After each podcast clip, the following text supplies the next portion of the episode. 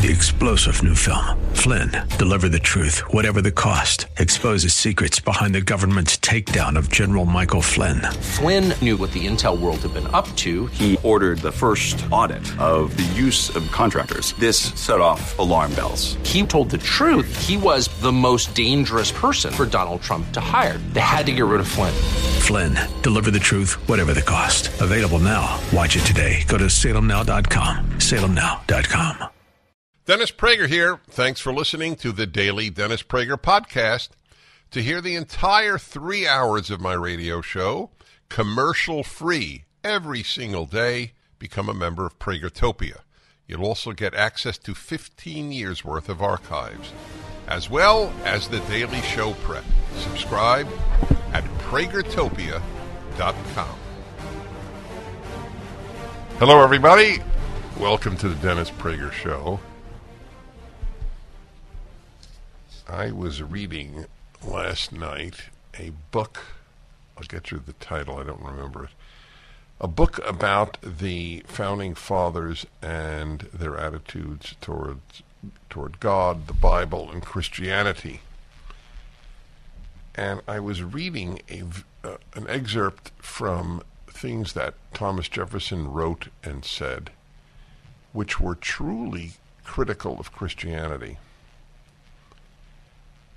And I was thinking, all these leftists, all these Democrats, which has now become, unfortunately, almost indistinguishable, who say that the Christians in America want a Christian theocracy and that should they come to power, they will suppress dissenters, people who think differently, etc on, on what is their basis? When Christians were far more powerful in the past, they didn't do that. I mean, the things that Jefferson said were so critical and even even somewhat mocking tone. He sort of revered the Bible without its miracles and believed in providence they all they all did. Benjamin Franklin certainly. But it it just re- reminded me to remind you that the history of Christianity in the United States is not one that in any way bears resemblance to the history of Christianity in Europe, where there, I mean, the, the number of religious wars between Catholics and Protestants alone, not to mention the terrible, terrible persecutions of Jews is, is has no analog in the United States. Do you know that one of the first things that George Washington did as president was visit a synagogue? You know, you wouldn't have had that in Europe. This country is a different country. It's becoming like other countries. The left doesn't believe America is special, that American values are special or exceptional, whichever term you like. You wonder what is special. if the United States is not exceptional, then is there any country that it has been? And they would they would probably have no answer to that. What is special is they or them, if you prefer, they're special because they were raised by parents and schools that told them how special they are. Where is my favorite sign? Yeah, I, no, that's not it. Uh, damn, I threw it away. that school sign that I saw, schoolroom sign that I saw in the New York Times. The world is better because you are in it. I don't know what grade it was. I, I assume something like fifth grade. What a stupid message. Plus, it's it's not true. What has any fifth grader done to have made the world better because he or she is in it?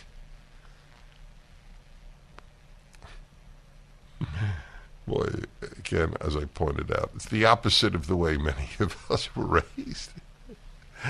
If my father had said to me, you know, Dennis, the world is better because you are in it, I would have uh, believed that uh, even though he was never drunk, that he was actually drunk.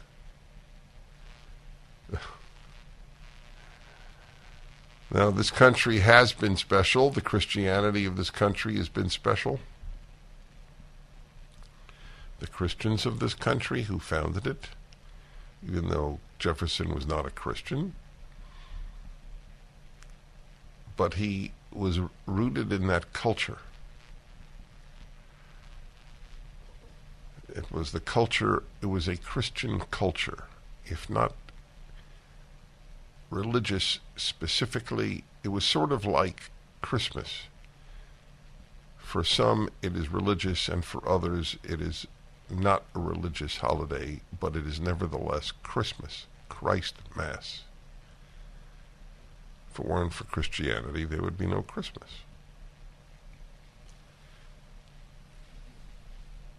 All of these, all of these charges are lies. Christian nationalism. Do you know how often the New York Times has a piece on that? H- have you met a Christian nationalist lately? Much of my life is with Christians. I, I have to say, I, I haven't met a Christian nationalist yet. I haven't met a QAnon follower yet. I haven't met anybody in the alt right. I spend my life in the right, and I never met anybody in the alt right. I don't even know what it is. It obviously means alternative to the right. So how could it be right? How could alt right be right? It's it's an alternative right. Okay, it's an alternative, whatever that means. I've never seen QAnon. I don't know what it stands for. Christian nationalists. Woof, woof, woof, woof. Is Rick here, Sean? Is Rick here?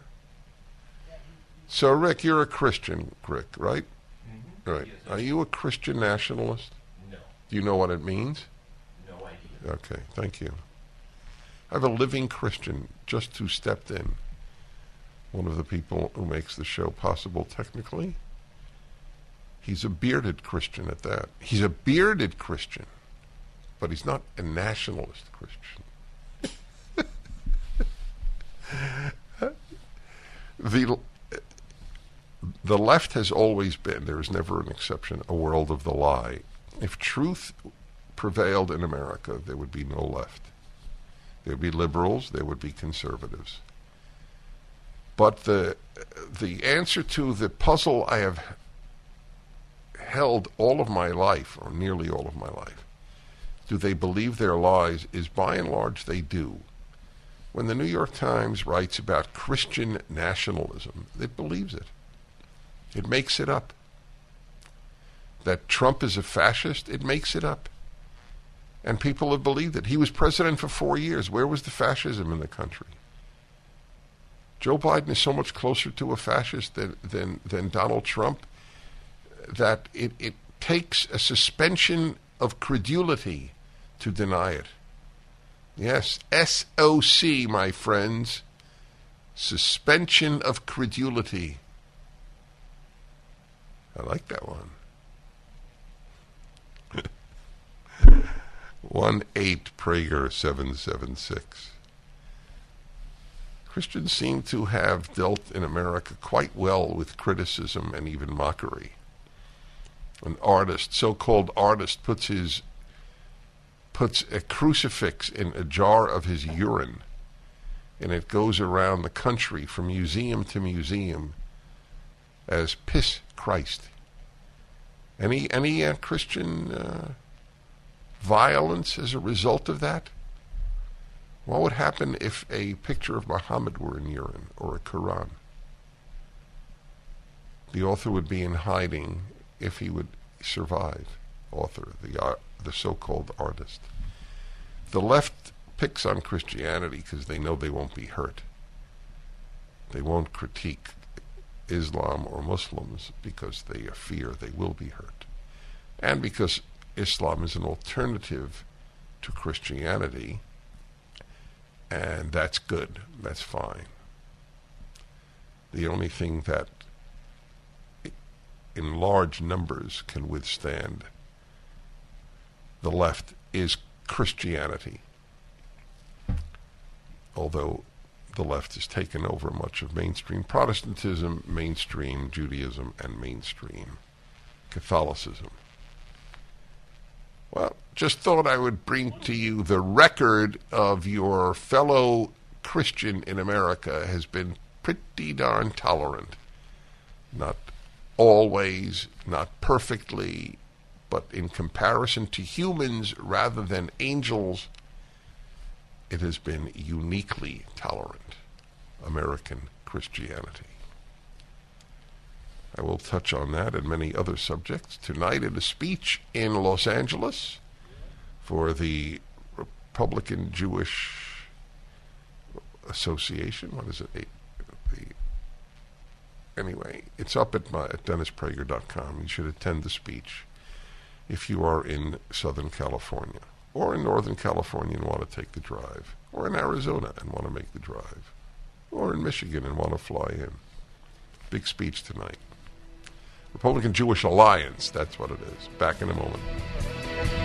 The Fed is unstable. Interest rates could go up at any moment. If you're relocating and need to buy a new home or invest in real estate, get fully underwritten and approved with Andrew Del Rey and Todd Avakian at Sierra Pacific Mortgage before you make an offer. Their fast track approval process will allow you to compete with cash offers, whether you're buying today, tomorrow, or a year from now. Even though housing prices are stabilizing or coming down, economic uncertainty, supply chain issues, and limited construction means the real estate market is limited and competitive. Go to andrewandtodd.com. That's andrewandtodd.com right now. Get fully approved today and have confidence so that when you're ready to buy, you'll have the money ready to go. Don't wait. Go to andrewandtodd.com. Lock in today's still historically low rates. Go to andrewandtodd.com. That's andrewandtodd.com. It's a very sick party, the Democratic Party. It's, it's gone from wrong to sick. California will be a sanctuary state because Democrats run it. A sanctuary state. I'm not talking about people who cross the border illegally. I'm now talking about children who say that they are the other sex. So you have two parents in Texas, for example. One says to their 12 year old girl, You're not a boy, darling. You have, you have struggles, and we will work through them. But God or nature made you a girl. You are not a boy and maybe social media are encouraging you in that direction, but you have no idea what you're you're getting into if you start taking puberty blocking hormones. The other parent says, "I affirm you. You you say Michelle, you say you're a boy, then you're Michael. Of course. You're you know at 12 years old what your sex is. Absolutely." You can't drive, you can't drink, you can't smoke a cigarette, you can't vote, but you can change your sex. Of course. You know best. You're 12. And now, since you can't do that in Texas at 12 years of age, you, you can't screw up a kid's life with hormone blocking, puberty blocking hormones. Therefore, they can now go to California and have it all done. Just one parent simply needs to take the child to California, and despicable doctors will ruin your child's life. Sick, sick doctors. The whole medical profession is becoming sick. Because the left ruins everything it touches. Everything. Every single thing. It is as simple as that. It is like fire, it burns whatever it touches. So, California, under this awful human being called Gavin Newsom, this empty bag of leftist ideas, will now be a sanctuary state for children, children who don't want to listen to their parents, of course, but want to listen to the social media and the left. Of course you're a boy, Michelle. Absolutely. Yeah, sex is just genitalia. So you just get rid of them, especially if you're a boy and they're external. And you're a girl, well, as soon as we can, we'll just cut off your breasts. Because we're doctors and we know what's good for you at 18.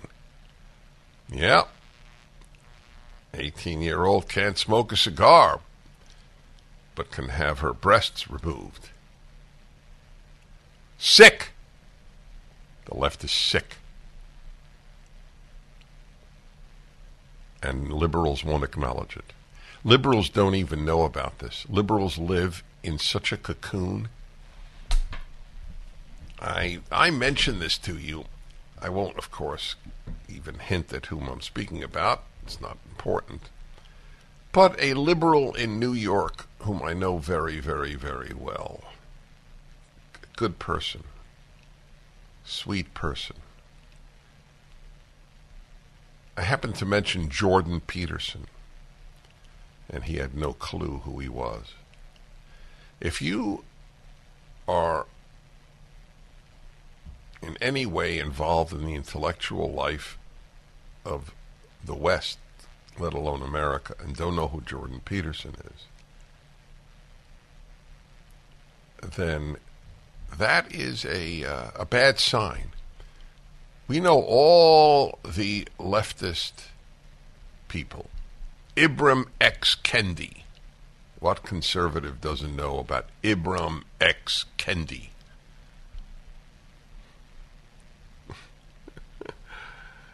Who typifies the left wing intellectual universe. But they don't know. They don't know what's going on in the country. That's the reason they, the liberals continue to vote Democrat. All they know is the Republicans, MAGA Republicans, threaten democracy. One of the biggest lies ever told by a president of the United States to the country. Biden is truly a loathsome human being. The world is worse because he is in it. Let's put it that way. To paraphrase the sign up in this fifth grade class, or whatever grade class it was, that I saw. Wow. Such it is, my friends. I live in a, I live in a state governed by bad people. Gavin Newsom and the and the Democrats in the two houses. Uh, how is it that they got such power? How did such foolish people, fools, destructive people get so much power? I blame the voters who vote for them. Know, it's just who else do you blame? They didn't take over by coup. They were elected. There is good news coming out of Europe. Sweden just elected a right wing with the most votes to be prime minister of Sweden. Follows quite a few other countries. There's no uprising in this country that's been effective. Well, there was the election of Donald Trump. But the left in this country is way more left than the left in Europe. The left in Europe is economic left the left in the United States is cultural left. It's a big difference. The left in Europe doesn't want to destroy Europe. The left in America wants to destroy America. Big difference. So there's a, there is good news, and I will bring it to you whenever I find it. What's our timing, Mister? We're ready to go. Back in a moment. My Pillow's having their biggest sheet sale of the year. You all have helped build My Pillow into the amazing company that it is today. Now Mike Lindell, inventor and CEO, wants to give back exclusively to his listeners. The Percale and Giza Dream bed sheet sets are available in a variety of colors and sizes, and they're all on sale for as low as $29.98 with our listener promo code. Order now because when they're gone, they're gone. The Percale and Giza Dream Sheets are breathable and have a cool, crisp feel. They come with a 10 year warranty and a 60 day money back guarantee. Don't miss out on this incredible offer. There's a limited supply, so be sure to order now. Call 800 761 6302. Use the promo code Prager. Or go to mypillow.com, click on the radio listener square, and use the promo code Prager. Hi, everybody. Really, really important book just published The Great Reset. Boy, if you'd have told me that I would be endorsing a book called The Great Reset five years ago, I, I would have thought you're out of your mind. And by the way, that that uh, is not a positive statement about myself. Just for the record, I should have known about this five years ago, but I, I didn't. Now I do. My eyes have been mine eyes haveth beeneth openeth in the last couple of years. So here's a book explaining it, just out. Global Elites and the Permanent Lockdown. Yes, permanent lockdown. I will say this I will forever be proud of the fact that in April 2020, I tweeted and wrote an article and broadcast that the lockdown was the greatest worldwide mistake in history. I was right. The book is called The Great Reset. Marc Morano, M O R A N O, is my guest. The book is up at DennisPrager.com. When I, I'm willing to be humiliated, Marc, when did you know there was a great reset taking place? Great question. This is actually, this phrase was only first uttered by the chairman of the World Economic Forum in 2014. So don't feel too bad, that exact phrase. However, the concept of the Great Reset, in other words, rule by the expert class, by an expertocracy, by the administrative state, by a managerial class, really began in earnest in the United States, the quest for it during Woodrow Wilson's administration. So it's been around. In, in the old days, it could have been called the New World Order, but that, of course, had more to do with foreign policy, I think, and national sovereignty. This essentially really came to fruition in March of 2020 when the COVID lockdowns hit. Uh, the global institutions and the progressive left love the idea of politicians having this much power. And in June 2020, the chairman of the World Economic Forum, which meets every year in Davos, announced a great reset was necessary, a rare, narrow window of opportunity by which to reset the world, reset capitalism using COVID and climate. COVID and climate. So it's, yes, the idea, you began with the idea of the, what was it, the educated class ruling the world. What was that exactly? It's an ideology. Yeah, the ideology goes back to Woodrow Wilson promoted the administrative state, and they actually believe. Keep, keep in mind, this is a utopian ideology that believes that if we, the unwashed masses, are left to our own devices, we create racism, inequity, climate destruction, white supremacy, that we need to be guided by the expert hand. You remember Adam Smith's invisible hand? Well, this is government's expert hand. And the idea here it, and, it, and it goes back through Franklin Delano Roosevelt and everything else, is we're not smart enough to manage all aspects of our life. We don't see the bigger picture. We need the PhDs, we need the experts, the government bureaucrats who are going to focus on how to make our lives best. And they're not going to give us a direct say. Now, keep in mind, everything from we don't if you don't if you go to a restaurant now and you get a paper straw. Do you remember voting to get rid of plastic straws as the paper one dissolves in your drink? Now they're getting rid of gas powered cars in California, 17 other states. Did anyone actually vote to get rid of gas powered cars? They're getting rid of meat eating. They want to make meeting, eating meat rare and expensive. Did anyone actually vote to get rid of eating meat? None of this is decided that by is the great. masses. That that that's terrific. The reason it's terrific is you're doing what I beg people to do, and the left never does. Like Biden in his speech about MAGA Republicans, he never gave examples of how people who are MAGA Republicans are actually bringing about fascism.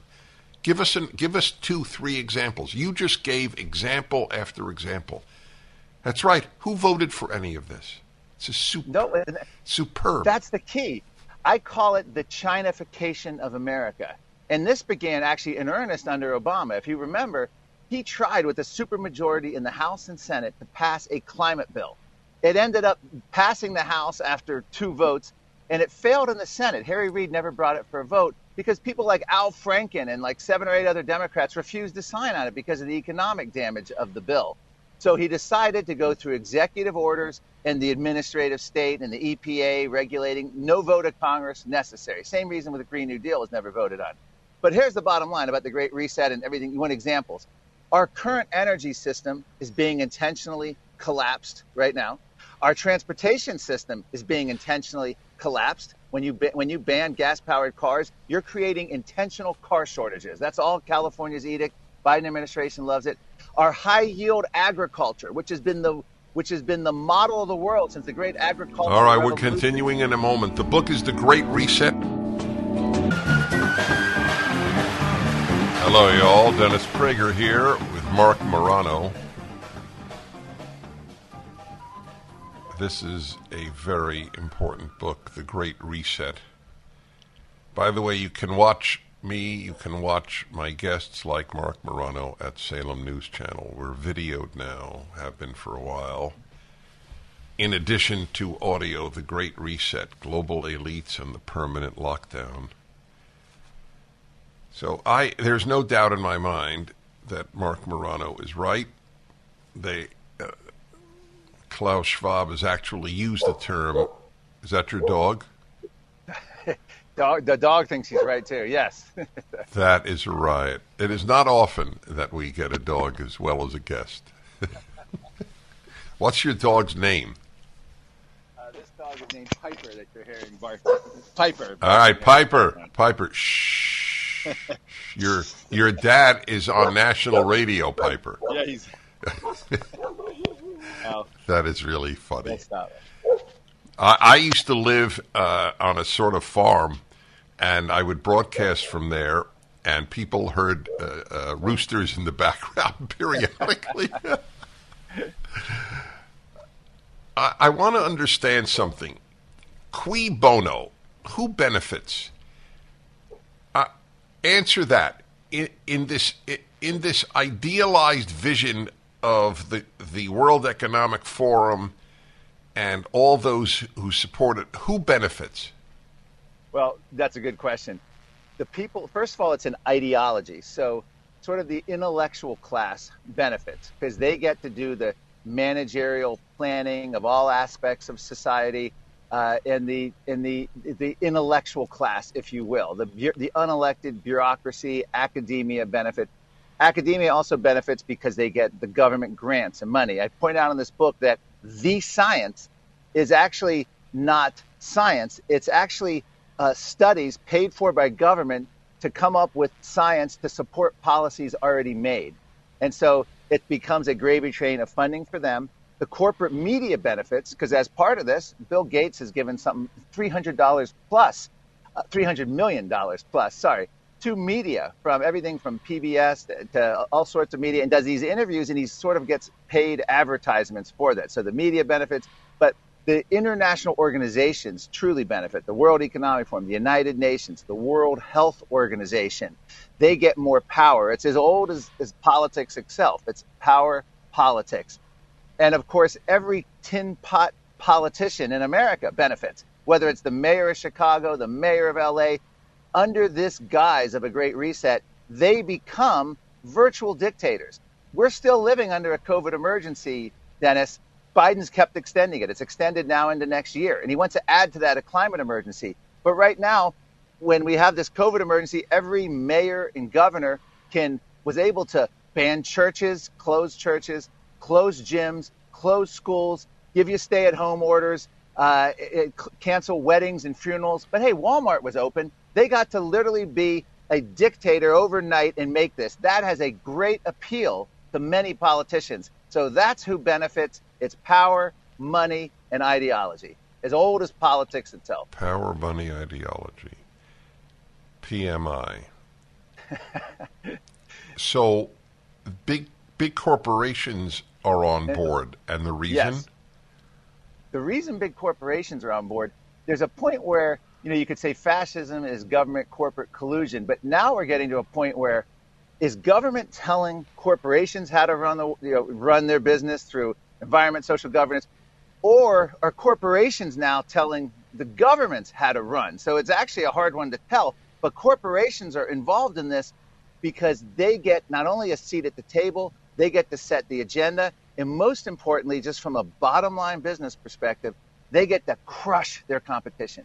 And in the book, I use the example of the COVID lockdowns. Small mom and pop retailers crushed, independent restaurant crushed, the big corporate chains that go along with the woke agenda b- boosted to the point where it was the largest transfer of wealth upward from the poor and middle class to the elite class, the greatest creation of billionaires during the uh, during the lockdown. So that is why corporations come in. And another example, they love crushing the small guy. Think of the Netherlands right now. You have this net zero attack on modern agriculture. Who's it going to affect in the Netherlands? It's not going to affect China, Bill Gates, the largest farmland owner in the U.S. In the Netherlands, it's going to affect the smaller family run farms that have been owned for generations by the families. They're going to be replaced when they go under by the billionaire class, by the equity asset class, by foreign governments, by people willing to tow along with the woke climate uh, agenda and the net zero agenda and the COVID agenda and the anti meat agenda. So corporations love this. They've never had more power. They've never had government at their side so much to crush their competitors. And that's what we're seeing across the board, whether it's climate legislation or anything else. The bigger you are, the better the lawyers you can hire, the better the lobbyists you can hire, the better the donations to politicians. It's the small companies that got crushed. Even during the lockdowns, smaller fracking firms went under, bought out by larger firms. It's a it's a consolidation of power in one direction, upward to fewer and fewer people, and that's why this has great appeal. Why did GM announce it's only going to make electric cars? Don't don't get me started on electric electric cars. This is literally a way to again. No one voted on this. California is leading the way. Governor Newsom does an executive order to stop the production of sale of gas powered cars by 2035 with an aggressive lead in. It doesn't just happen. There's a whole bunch of steps along the way to add more and more restrictions. 17 states jump on board as they have California trigger laws to follow it. The World Bank has now stepped up and said, we don't want to finance. The former president, Nicholas Stern, is saying we need a timetable to end gas powered cars. So the World Bank is going to stop funding at the automaker level. A bank in Australia is saying they won't give out car loans to consumers who want to buy gas powered cars. So GM sees the handwriting on the wall. GM is virtue signaling. And this is what we're going to end up with. Cuba has a bunch of 1950s America Chevy Bel Airs driving around because they can't get new cars. All this is doing is create intentionally creating a car shortage because electric cars will never be able to ramp up the production to replace it. And we're going to end up with what East Germany had. You had the crappy East German Trabant as the only approved wow. car by All the right. government. And Folks, now you have electric cars. So please get the book, The Great Reset. Marc Morano, back in a moment. Hello, everybody. Dennis Prager here. There's good news. Amazing again from Sweden. I'd never been an admirer of Sweden. It was neutral during World War II, and it was worse than neutral during the Cold War. It was more pro Soviet than pro American. It presented itself as a great new socialist utopia. Boy, I read a book, oh, must have come out 50 years ago, 40 years ago. I'm going to look it up The New Totalitarians. And it was about Sweden. It's one of the first hardcover books I ever bought. And then lo and behold, never give up on a country, I guess. Although I have given up on Germany. Germany, as I've often said, is always wrong. It's one of the. It's like the left ruins everything it touches. There are certain rules of contemporary life. I should make a list. Germany is always wrong. It is an astonishing thing. A lot of sweet, nice individual Germans, and two of whom I adore, are in my life.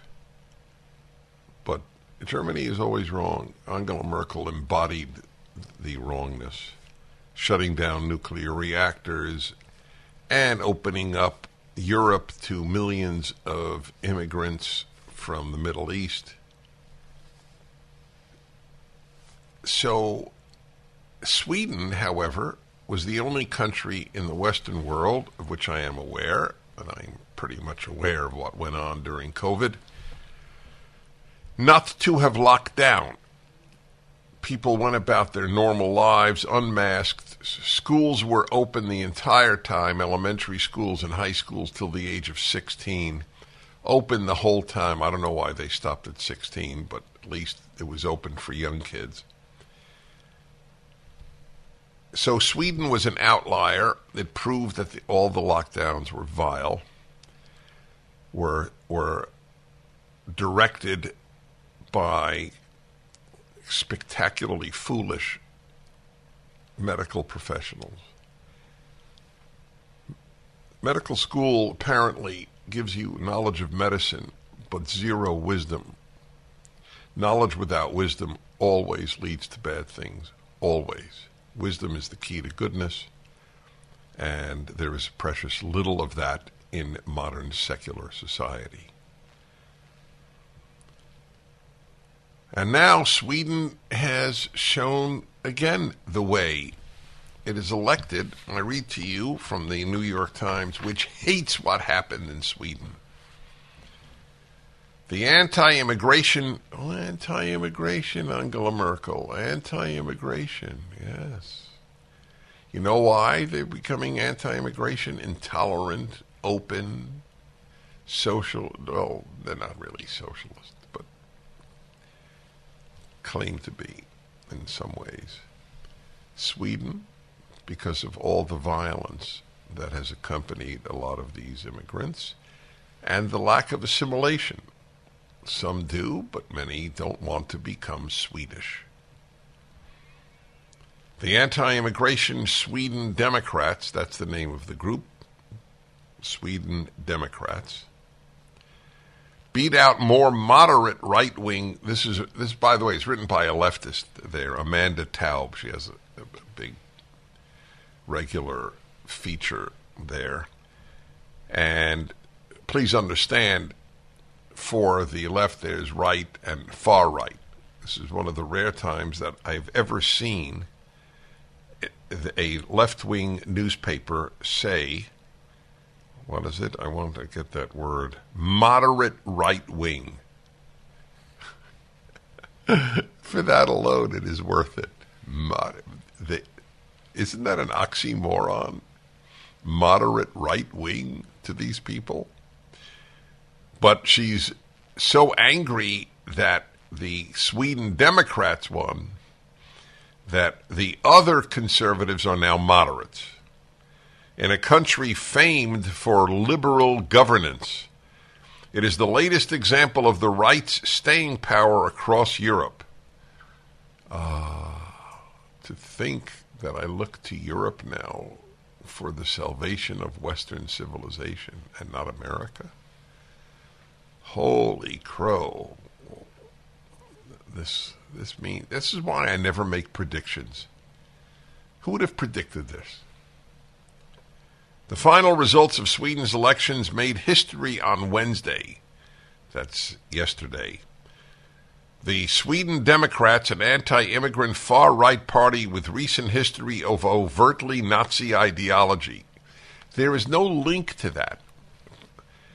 If I accused a, a group of having overtly Nazi ideology, wouldn't I give some examples or at least a link, uh, you know, a hyperlink? There is none. I would like to know what the overtly Nazi ideology of Sweden Democrats is. Has won its best result ever with 20.6% of the vote. It is in second place in Sweden's multi party system, beating out all of the more mainstream right wing parties. Whoa, what do you think of that? 20 years ago, about 10% of Sweden's population was foreign born. Now that number is more like 20%. Wow. The percentage of Swedes not born in Sweden has gone from 10 to 20% in 20 years. That's a lot. One out of five people living in Sweden was not born in Sweden.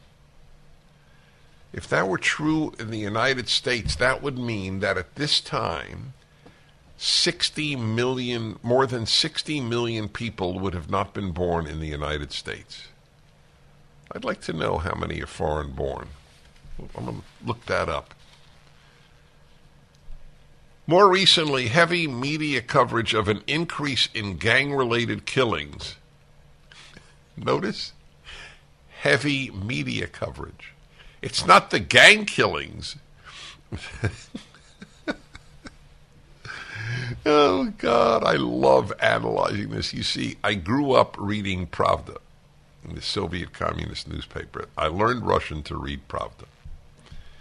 So I am so used to the way the left manipulates language. And I crack up because I had all this training when I read Pravda. Now I read the New York Times the same way.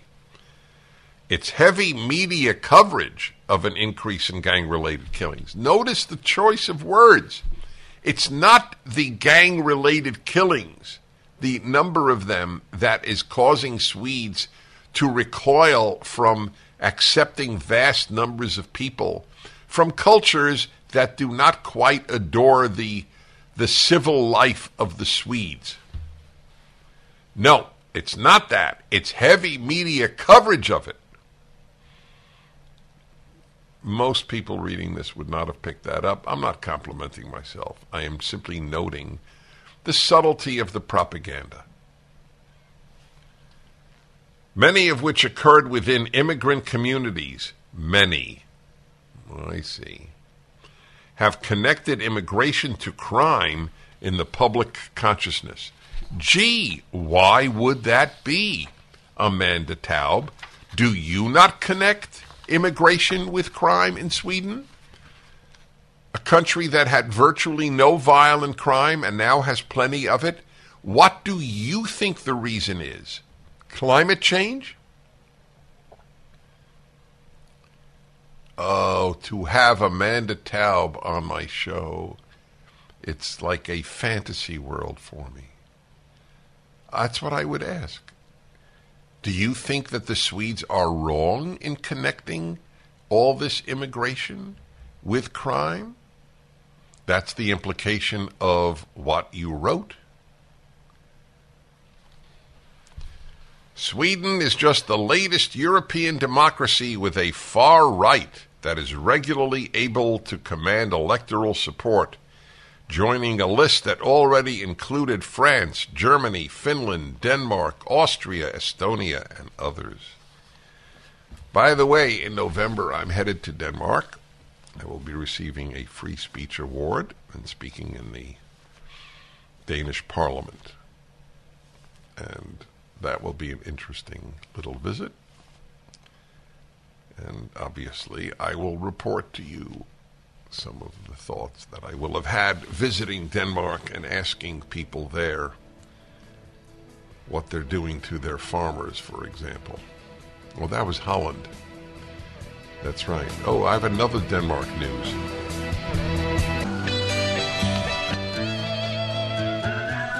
Yep, indeed. Yes, indeed, my dear friends. So, Sweden has elected a, an anti immigration party. That's an amazing thing. Just amazing. Sweden. What did they? They used to have a saying about that. The saying was, a what is it? A conservative is a liberal who got mugged. The that's not even true anymore. There are people in New York City who know someone dear to them, a relative or friend, who was mugged. And in what is it, Chicago, where the what is the response time to 911 911 in uh, in Chicago? I heard it was two hours, I believe. All because all simply because of the Democratic Party, and they will vote Democrat again. The the brainwash that the right is the danger to the country, reinforced by the liar in chief called Joe Biden, a despicable human being and a despicable man, a despicable president. I never used these words in my life. Forty years of broadcasting. He is low. He's a lowlife. He's a thug in this country. I hate saying this because it, it sort of doesn't even reflect well on me because I'm known for my, my moderate approach to life in, in, in terms of rhetoric. But if I can't call the bad bad, then I'm worthless. If Joe Biden isn't bad, bad doesn't exist. This man is, is hurting this country every day that he is president, but it is irrelevant. Any Democrat would. He just happens to be the Democrat who is ruining the country because he's president. Kamala Harris would be no better. She's a thug, too. She's a nothing.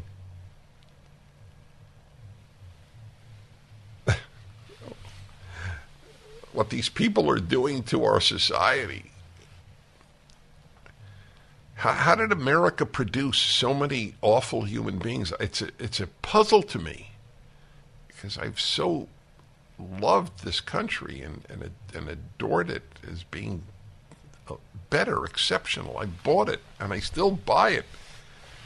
But it's less exceptional today. It's not exceptional.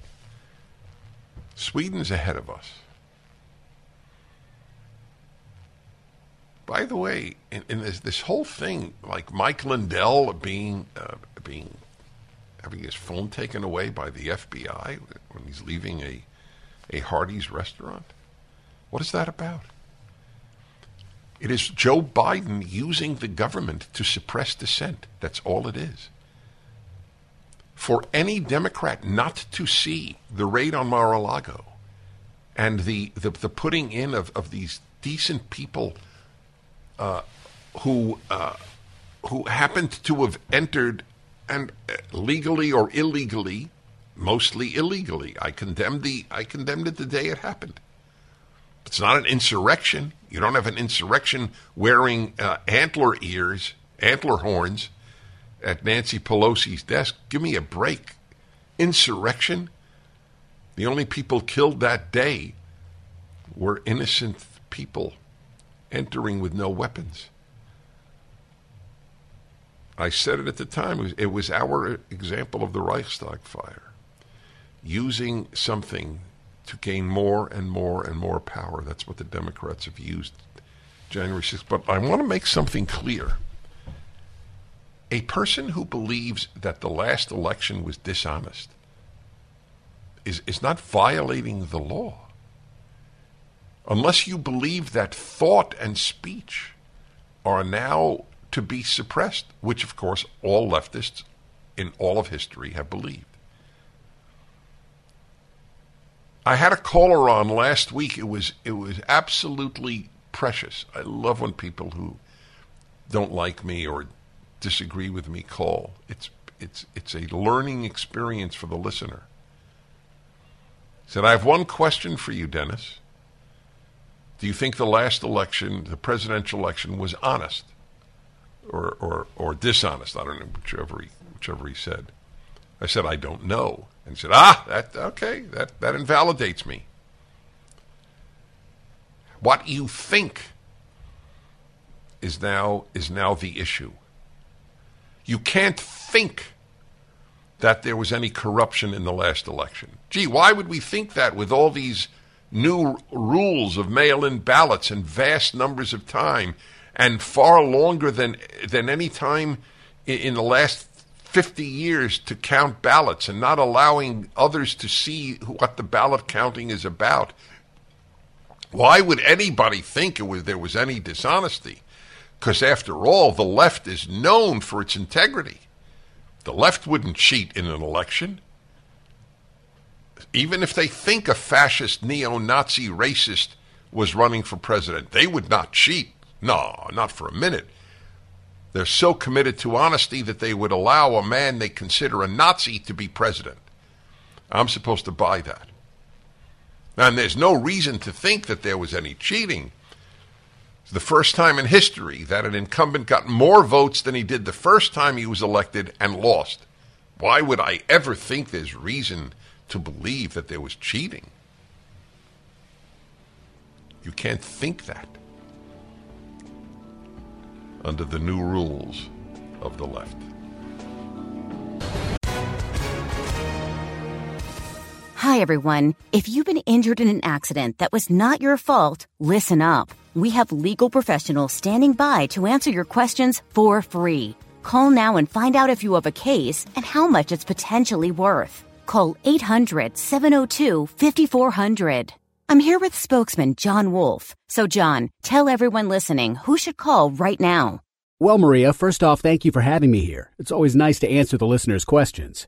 Now, as far as who should call in, anyone who's been injured in an accident and think you deserve compensation, give us a call right now. 800 702 5400. You'll find out if you have a case and how much it's potentially worth. Thanks, John. You heard it, folks. Take advantage of this opportunity and call now 800 702 5400.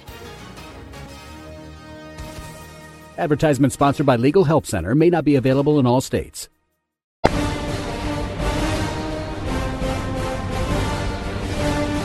Hi, everybody. Dennis Prager here. One of my favorite thinkers is Vivek Ramaswamy. Not a name that, if you know the name, it, it rolls off the tongue very rapidly. But if you don't know Vivek Ramaswamy, you should. He's a best selling author. He is a thinker. He loves this country's ideals. And I, uh, I have, uh, I have invited him to do a PragerU video, which he has how big business or big corporations went woke. It's really an important video.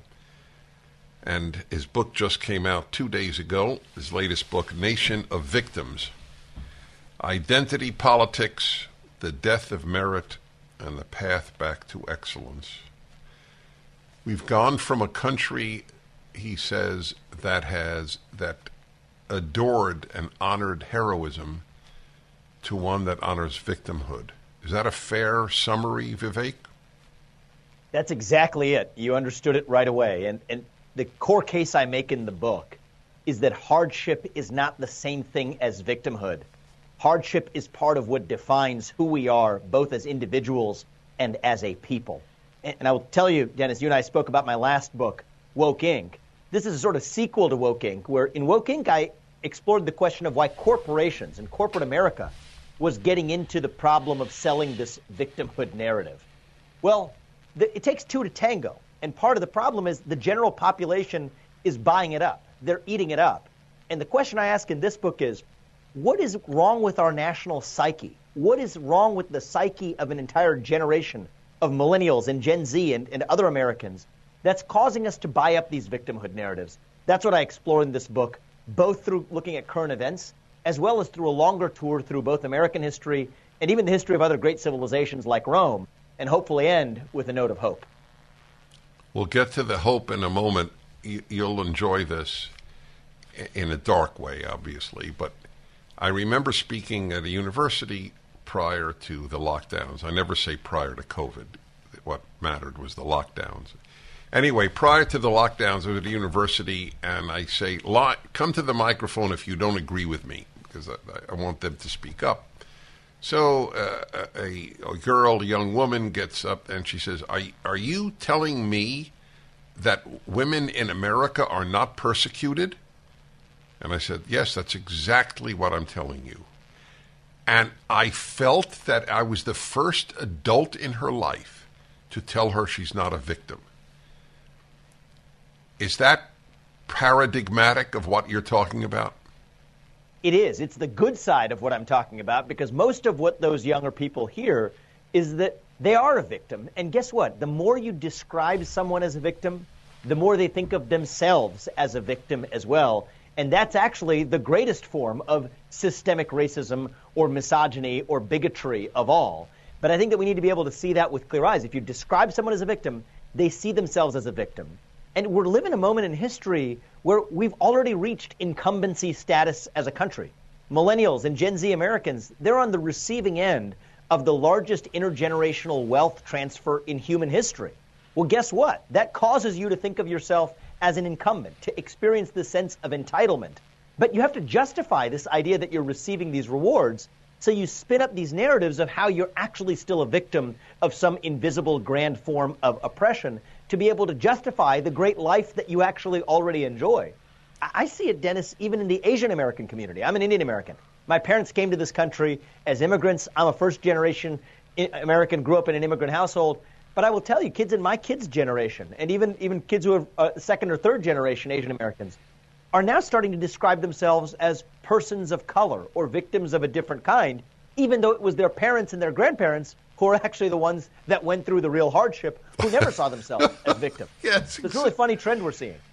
Well, I want to tell you, and I, I, I may have said this to you in person or s- something related.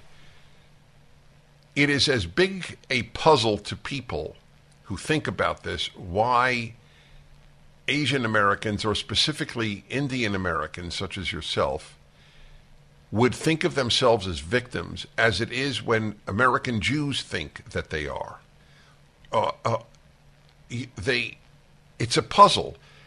Two a groups puzzle. that have been blessed by this country, who, who should be waving the American flag in front of every one of their homes, and yet so many of them are leaders uh, on the left, li- like so many Indian Americans. I am stunned when I see all these Indian names and, and see these faces a, as people of the left. It, it's do, do you have interaction with any of them? Of course, you know, many of them are part of even extended family. Some of them are part of, of, of family friendships that we've formed in the Midwest. I'll tell you, we have a proud American American flag proudly flying in front of our home where I'm talking to you from right now.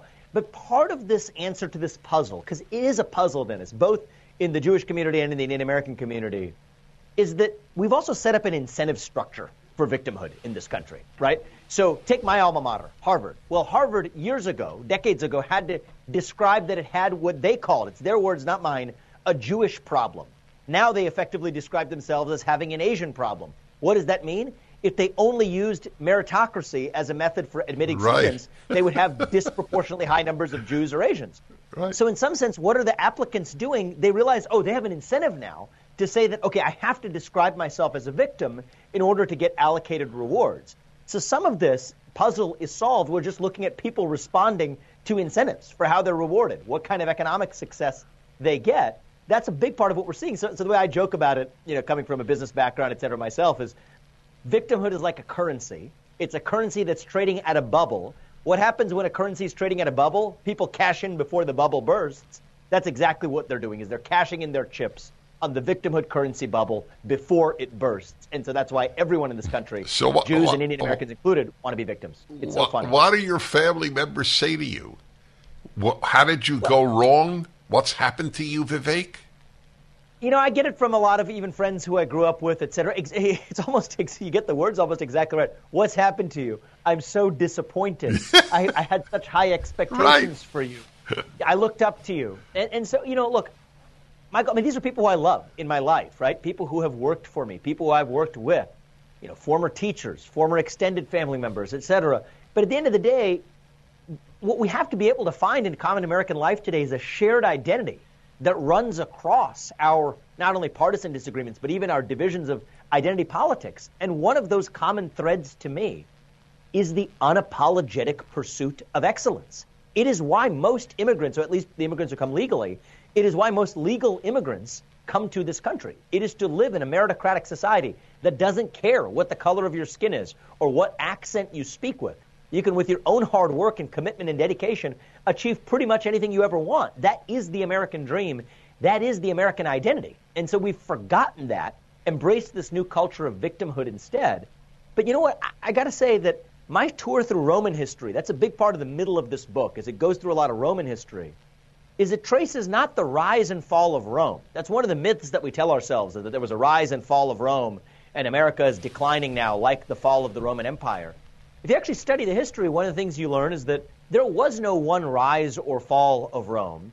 And there, I hope, is no one rise and fall of the American experiment as well. There are many rises and many falls. Yes, we are at a nadir. We are at a low point. But I think if we're able to see these problems with clarity, we can go back to reviving a national identity based on the unapologetic pursuit of excellence, a cultural identity based on excellence, rather than one that's based on victimhood, which is why I wrote this book. You can't emphasize excellence if your end game is equity. They are right. they're mutually exclusive. Excellence and equity cannot coexist. Right. Now, excellence right. and equality of opportunity, That's those separate. go hand in Right, hand. right. One fits the other like a glove. Mm-hmm. But the other one, you know, equi- the equity agenda, let's talk about I'm glad you brought it up, Dennis. I mean, let's talk about that for a second.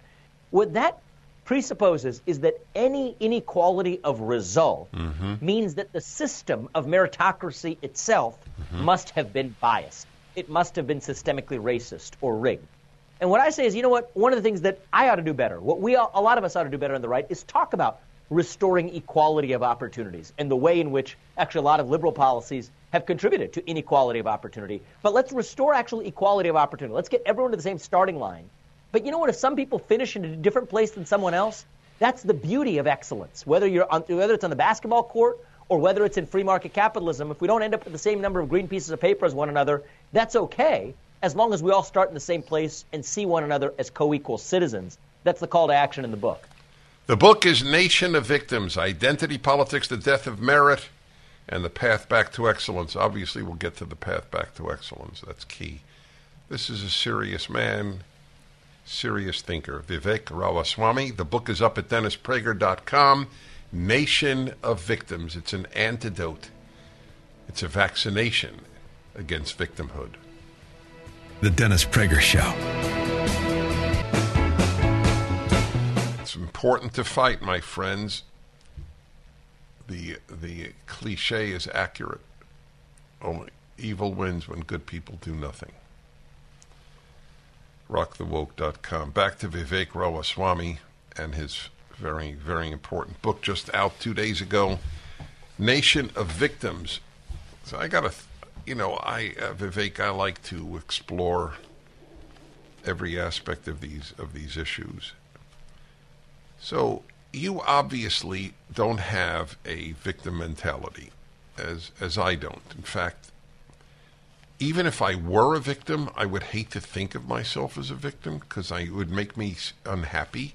I've written a book on happiness. There's a whole chapter on not thinking of yourself as a victim, and I wrote that 23 years ago, well before this woke stuff. If you think you're a victim, you can't be happy. It is not possible. Why do people bathe in misery? It's a tough question. I'm just curious because tough I, I. I admire your mind. Go ahead. I mean, thank you, Dennis, for posing it because that is the heart of why it takes a whole book to explain. And I, and I think that there's something about one's status of not facing hardship that actually makes you hunger for the hardship that you didn't encounter. Hmm. So, so I think I think in a lot of cases, people who encounter real hardship, in many cases, aren't the people who see themselves as victims in the first place.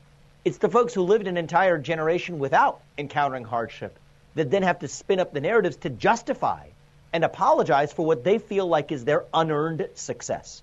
And, and I think there's one thing to experience success. It's another thing to, to, to engage in, in effort. But I think if ultimate satisfaction truly comes from earned success, as I and others have argued, okay, then at the end of the day, the opposite of that, if you feel like you have material success but it was unearned, one way to feel like you earned it is to create a psychological illusion that you actually encountered or are encountering some kind of hardship that justifies it. So, so that's what's going on, I think, in much of the millennial generation. That's what's going on amongst a lot of younger Americans who actually are growing up at a time where we haven't been in a war, where we haven't had major economic hardship. If anything, we've had 15 years of easy money in this country, printed on high, manna from heaven, dollars fall from the Federal Reserve, more pandemic aid when you encounter a government policy that pays people to stay home. That breeds a culture of laziness, but no one wants to admit that they're lazy. They want to uh, recreate. So, so if you actually look at the leaders of the anti work movement amongst many millennials, what they say is the reason they want to stay home isn't just because they're lazy or because they, they have the vice of sloth but it's because it's part of a grand fight against the oppression of capitalism, dismantling the colonialism of capitalism. And when you wrap it with, a, with the veneer of victimhood, what, what it turns out is victimhood fits laziness like a glove. That's one of the things I say in the book. And it's about that psychological need that once you understand that, the solution, I hope, is filling that psychological need with something more rich and meaningful. And I think excellence can actually even be more powerful than those victimhood narratives if we're able to get people to the, see the it. problem with excellence is somebody will be more excellent than you, and if if you fear that, then you will retreat again into victimhood. Is that fair to say? I, I think that's right. I think that's right. Now, now, one of the things I point out in the book is is that there's actually many ways to be excellent, right? Too often we fetishize just one path, right? The path to excellence in business, accumulating green pieces of paper. Well, great. I mean, that's, that's a path that I chose. It's a path that other people choose to, to succeed in business. But there are many ways to excel, and part of excellence is just self actualization, becoming the best version of yourself to make the contributions in the way that you know how. And that doesn't mean that just because somebody else was excellent in a different sphere, be it on the basketball court, or in the classroom, or as a musician, or in business, that there's one unidimensional hierarchy of excellence that has to otherwise breed envy. But you're right, that's what people experience. I hope people can see that there's many ways to be excellent, but see yourself as pursuing that. That's what it means to be American, not to see yourself as a victim of someone else's success. You explained the victimhood appeal among the successful, but the the tragedy is it goes across the board. People That's who right. who have not succeeded use victimhood to explain their failure. That's right. Yes. so, so that is the other half of this. And so, so there has a trickle down effect where the people who are in charge that are apologizing for their own success in part make up for it by describing those at the bottom as victims. You see a lot of this in the black victimhood culture that I talk about in the book.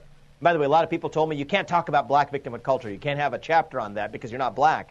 I said, you know what? I don't believe in people being constrained by their race in terms of what they can and can't say. If you want to solve a problem, you're going to have to talk about this openly. And so I do have a tab chapter where I explore the black victimhood shackles. I, I think it's a psychological shackle, sort of like a shackles holding black Americans back today across the country. In many cases, are these victimhood narratives. They're spun up by others who actually make themselves feel better, but then pass them on. And it's very hard for the person who's handed a victimhood narrative to resist to resist the appeal of accepting it. So, so one of the things I, I, I explore in the book is actually one of the things we can do in this country is even through the educational system, highlight the self-made narrative that created the American dream in the first place and democratized that to Americans of every stripe, including black Americans, including even those who come from poorer places in the cities of this country. If I could have everybody read your book with a magic wand, Vivek, I would definitely use the magic wand. Nation of Victims by this good man, bright man. Vivek, it's a joy always to be with you. Thank you, Dennis. Good to see you. Thank you. The book is up at DennisPrager.com, everybody. The, uh, you know, it's so interesting when I think about the human condition, which I do on a daily basis. Think of Charles Krauthammer. Charles Krauthammer, many of you, of course, hopefully will remember. He only died a few years ago. Charles Krauthammer was probably the leading conservative pundit on television and, and a Washington Post column. They wouldn't have hired him uh, under the Jeff Bezos governance, but they did hire him years earlier and they weren't going to fire him. He's widely read, widely widely watched. He got paralyzed at medical school as in his early 20s from almost entirely from the neck down. Didn't see himself as a victim from day one. graduated with his medical school class on time, and became a highly successful thinker because he didn't think of himself as a victim. Should, there you go. One of my three favorite words earn, like, and should. You should think about what your favorite words are. I'll bet a lot of Americans, if asked, what are your favorite words? One of them would be love. Mine is like. It's more important to like people than to love people. A lot of people love their kids, but they don't like them. You like your kid, you're in good shape. Yes, I did an hour on that. That's why people subscribe to the show and have all these hours at their disposal at any time and with no commercials. Pragertopia.com. Listen to this. Whoa, ho, ho. who did that? God. What I have to put up with here, folks. the Michigan Department of Education. Ah, it already starts off bad. This is from City Journal. It's great. The, one of the two greatest publications. The other is the Claremont Review of Books. And there are many, many great ones, let me just say, but those two are really uh, terrific. Anyway, this is Christopher Rufo, does great work. The moment I hear Department of Education, I know it's going to be bad. There should never have been a Department of Education in the United States, and there shouldn't be one in your state, but certainly not in the United States. I would say that the educator class, not educated, educator, has done more harm than almost any that I can think of. Listen, what I'm going to read to you now, five years ago, ten years ago, would have been unintelligible. The Department of Education in Michigan has adopted a gender theory program that promotes gender fluidity beginning in elementary school and encourages teachers to facilitate the sexual transition of minors without parental consent. Every cult, every totalitarian regime, every tyranny undermines parental authority. That's a hint as to how evil the left is. Not liberals. Liberals are weak. They go along with the left, but they're not leftists. I have obtained, that is Christopher Rufo, videos and internal documentation from the state's training program, which first took place in 2020, repackaged for public school employees for the 2021 2022 school year. The training program mimics the basic narrative of academic queer theory. The presenters claim that the West has created a false notion that gender is binary. Get that? Kids are taught that it is a false notion that there are two genders, male and female. Ladies and gentlemen is an oppressive term. Boys and girls is an oppressive term. The false notion that gender is binary in order to oppress racial and sexual minorities. What does that have to do with racial? Sexual minorities are oppressed. I see. If if you divide the human species into male and female, you're oppressing whom? Are you oppressing gays? Gays deny that there's male and female, not that I know of. You're oppressing bisexuals, not that I know of. Lesbians, not that I know of. So who, whom are you oppressing? The transgender? The transgender don't deny that sex is binary. They just don't think they're a member of the first sex, the one that they're that they are biologically. Who denies? What sexual minority is oppressed by the binary nature of gender identity? It's a real question. It's not rhetorical. Okay. In response, the department encourages teachers to adopt the principle of intersectionality, a key tenet of critical race theory, in order to, quote, dismantle systems of oppression, unquote. Because of all the Americans who were oppressed, which are replicated through the culture and institutions of education. Hmm. The first step to dismantling these systems, according to the presenters, is to disrupt the gender binary. Get that? That's you have to disrupt that. There's there aren't two sexes. I will continue. This is this is stuff from the Twilight Zone. Why would you keep your kid in a Michigan public school? Really, why? I'm reading to you about the Michigan Department of Education, the gender theory program for its schools. It's sick. It's sick stuff. That's all I can say. The first step to dismantling these systems of oppression, according to the presenters, is to disrupt the gender binary. That's the new term here binary. We're not just male and female.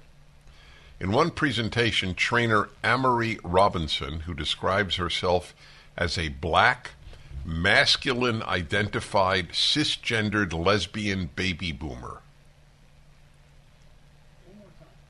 One more time. black, masculine identified, cisgendered lesbian baby boomer.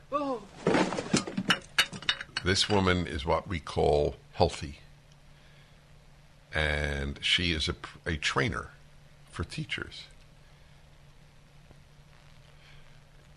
See my article two weeks ago of the disproportionate role of women in harming the society. This is an example. The, uh, their the wild imbalance of female to male in the education system, which is ruining kids. She uses the African name, that's her statement, Kofi Adoma.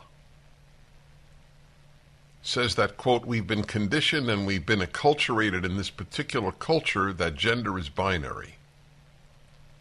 Hmm. So it takes culture to tell you that gender is binary, not biology. But teachers should know that, in fact, gender is a spectrum, including, are you ready? This one, you're going to like this. You're going to like this. Ready? I, including identities such as gender non binary, gender fluid, gender queer, gender non-conforming, and bigender. Not done. I am not done. Sexual orientation can include an expanding range of categories. Student might identify as asexual, lesbian, straight, gay, bisexual, queer, questioning, demisexual, demi-romantic, aromantic, and skoliosexual. I remember when I first met Sean, you mentioned that you were skoliosexual. he, he pioneered the category. I salute you. It's caught on. It is caught on. Look that up, will you? S K O L I O. I'm really on top of these things, and I don't know what skoliosexual is. This is what kids in Michigan are being taught now, or are scheduled to being, be taught. Because they're learning too much history and too much math and grammar and literature and music and art. Yeah, people who people who are attracted to transgender and non binary. A lot of them. We know a lot of uh, a lot of guys who want to date a woman who has a male organ. It's a large group. Yes. Okay. Very nice. Thank you. The normalization of of everything. That's why they have adopted the word queer because there is no, no such thing as queer.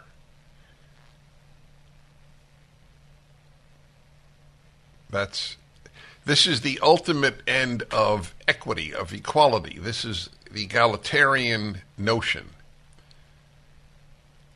The idea that permeated Western history the ideal is a man marrying a woman and making a family is loathed by the left. It is loathed.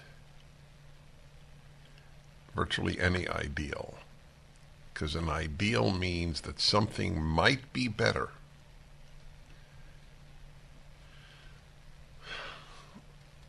I'm very close to a number of gay couples, and one of them said to me the other day,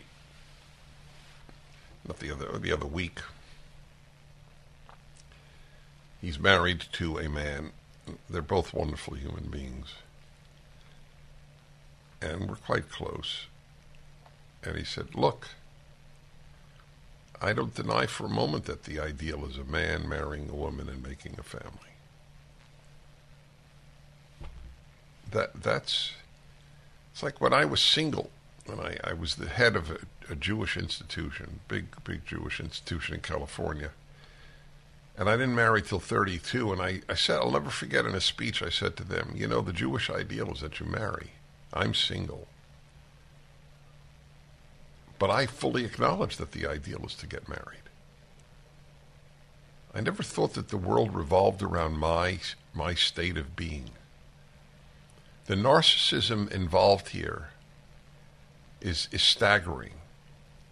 I personally don't feel that I am female, though I am female. Therefore, there is no binary. I will destroy civilization so that I am not exceptional. That's what it is about. That's what it's about. There is a lot more to this article. Come back and take some calls. Michigan State Department of Education. And you're going to keep your kid in, in the public school there? Or in many of the private schools? Are you a gambler? You must be. The Dennis Prager Show. Dennis Prager here. Thanks for listening to the daily Dennis Prager podcast. To hear the entire three hours of my radio show, commercial free, every single day, become a member of Pragertopia. You'll also get access to 15 years worth of archives, as well as the daily show prep. Subscribe at pragertopia.com. Three star general Michael J. Flynn, head of the Pentagon Intelligence Agency, knew all the government's dirty secrets. He was one of the most respected generals in the military. Flynn knew what the intel world had been up to. He understood its funding. He ordered the first audit of the use of contractors. This set off alarm bells.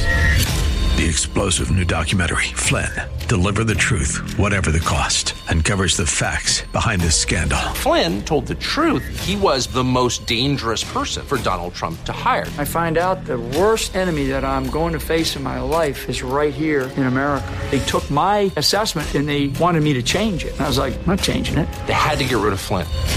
With in depth interviews, archival footage, and never before seen personal records of the man behind the headlines. I just felt like I was drowning. Flynn, deliver the truth, whatever the cost. Available now. Watch it today. Go to salemnow.com. Salemnow.com.